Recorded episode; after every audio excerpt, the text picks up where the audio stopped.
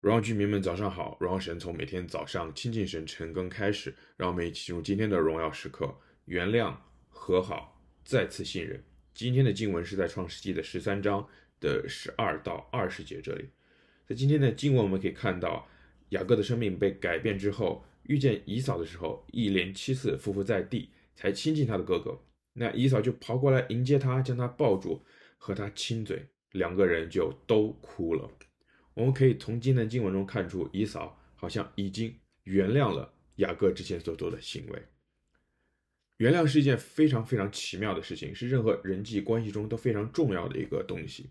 想要维持一个持久的关系，我们就一定需要原谅，因为我们不可能完美，所以我们一定会犯错，我们就一定会在别人的生命中造成一些影响。这个时候，原谅就显得非常重要了。然而，对于华人的文化里，我们常常对原谅有着不一样的理解。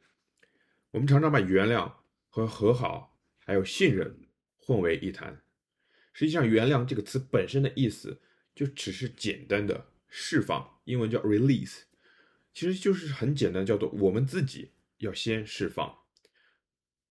熟悉界限概念的人都知道，情绪是我们自己界限内的东西，是我们要为自己的。情绪负责，不是别人对我们的情绪负责。虽然伤害是他人造成的，然而情绪却是我们要对自己负责的。我们只有分得清楚什么是我们负责、需要负责，什么不是我们需要负责的，我们才能知道什么是我们需要释放的，什么不是我们需要释放的。产生了愤怒的情绪，产生了敌意的情绪，产生了各样子的情绪，这些情绪是神要求我们去释放的。神在圣经中也明确地告诉我们要去原谅他人。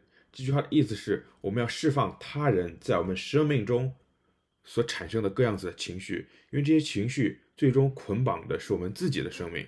我们要释放，我们要原谅他人的意思是，我们要释放捆绑我们自己生命的各样子的情绪。你可能觉得啊，是他错了，我没有办法原谅他。你知道神说什么吗？神说，当然就是因为他错了，就是因为错了，所以才需要被原谅。可是原谅其实不等于和好，原谅不等于和好。和好的意思是回到像起初的关系一样。其实今天的经文我们可以看到，虽然他们雅各和以扫和好了，可是他们依然是分开居住的，他们没有回到原本一起的家庭里，因为他们原谅了，他们懂得了更多需要给彼此更多的空间，所以他们分开居住。很多人有一个误解，就是原谅等于和好。所以把原谅的这个门槛提得特别高，因为他们觉得一旦要原谅，就要好像假装什么事都没有发生一样，要好像假装以前又是你好我好，嘻嘻哈哈的那种关系。实际上不是的，在圣经中，耶稣自己就亲身的教导我们，和好不一定会发生。在耶稣行了神迹以后，有几千人信主，甚至还有一个年轻的财主来问耶稣，怎么样才能进神的国？这些人最后都没有选择跟随耶稣。但是耶稣原谅他们了吗？耶稣原谅了他们，他们依然有相信就能得救的这个契机。可是他们跟耶稣和好了吗？其实并没有。在耶稣上十字架之前，他们都没有跟耶稣和好。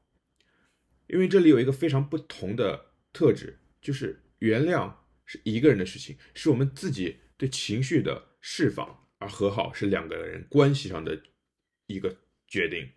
只有我们两个人都选择先。释放自己的情绪，才能走到下一步。我们是不是要去选择和好？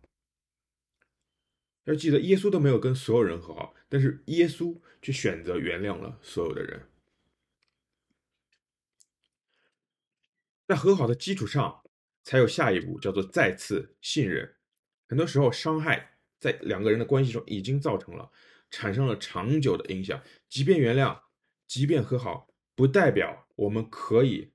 能够再次信任对方，也不代表我们能够信任对方。像今天的经文中，雅各呃以扫其实想要安排一些人在雅各的阵营里带他们进入啊希尔这个地方。即便以扫是好心找人去带领他们去带路，雅各也可能很难相信你不是安插一个人在我的阵营中来监视我。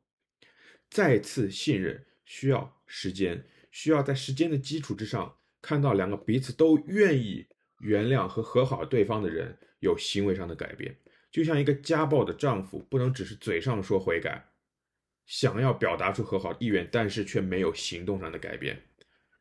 再次信任需要时间和行为的为基础，才能够去赢得信任另外一半的信任。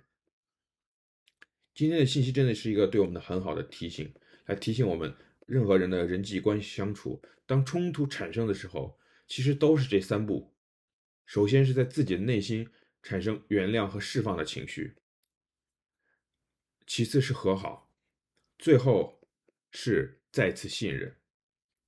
神呼召我们去原谅每一个人，但是却没有说和好和再次信任是一定会发生的。今天有个思考问题，就是我对“原谅”这个词是否有着合理的解释、合理的理解？我的生活中是否存在着有需要被原谅的人，而我又因为什么样子的困难，以至于我没有办法来原谅他们呢？我们一起来祷告，亲爱的主，我们谢谢你给我们今天的经文来提醒我们，人际关系中原谅到底要怎么样做？我们怎么样才能和人有这这真实安全的关系？主，亲自来指指指引我们，好让我们在人际关系里真的是可以见证神美好的作为。耶稣，我们谢谢你，奉耶稣名祷告。阿门，弟兄姐妹们，活在神的心意当中，每一刻都是荣耀时刻。新的一天靠主得力，加油！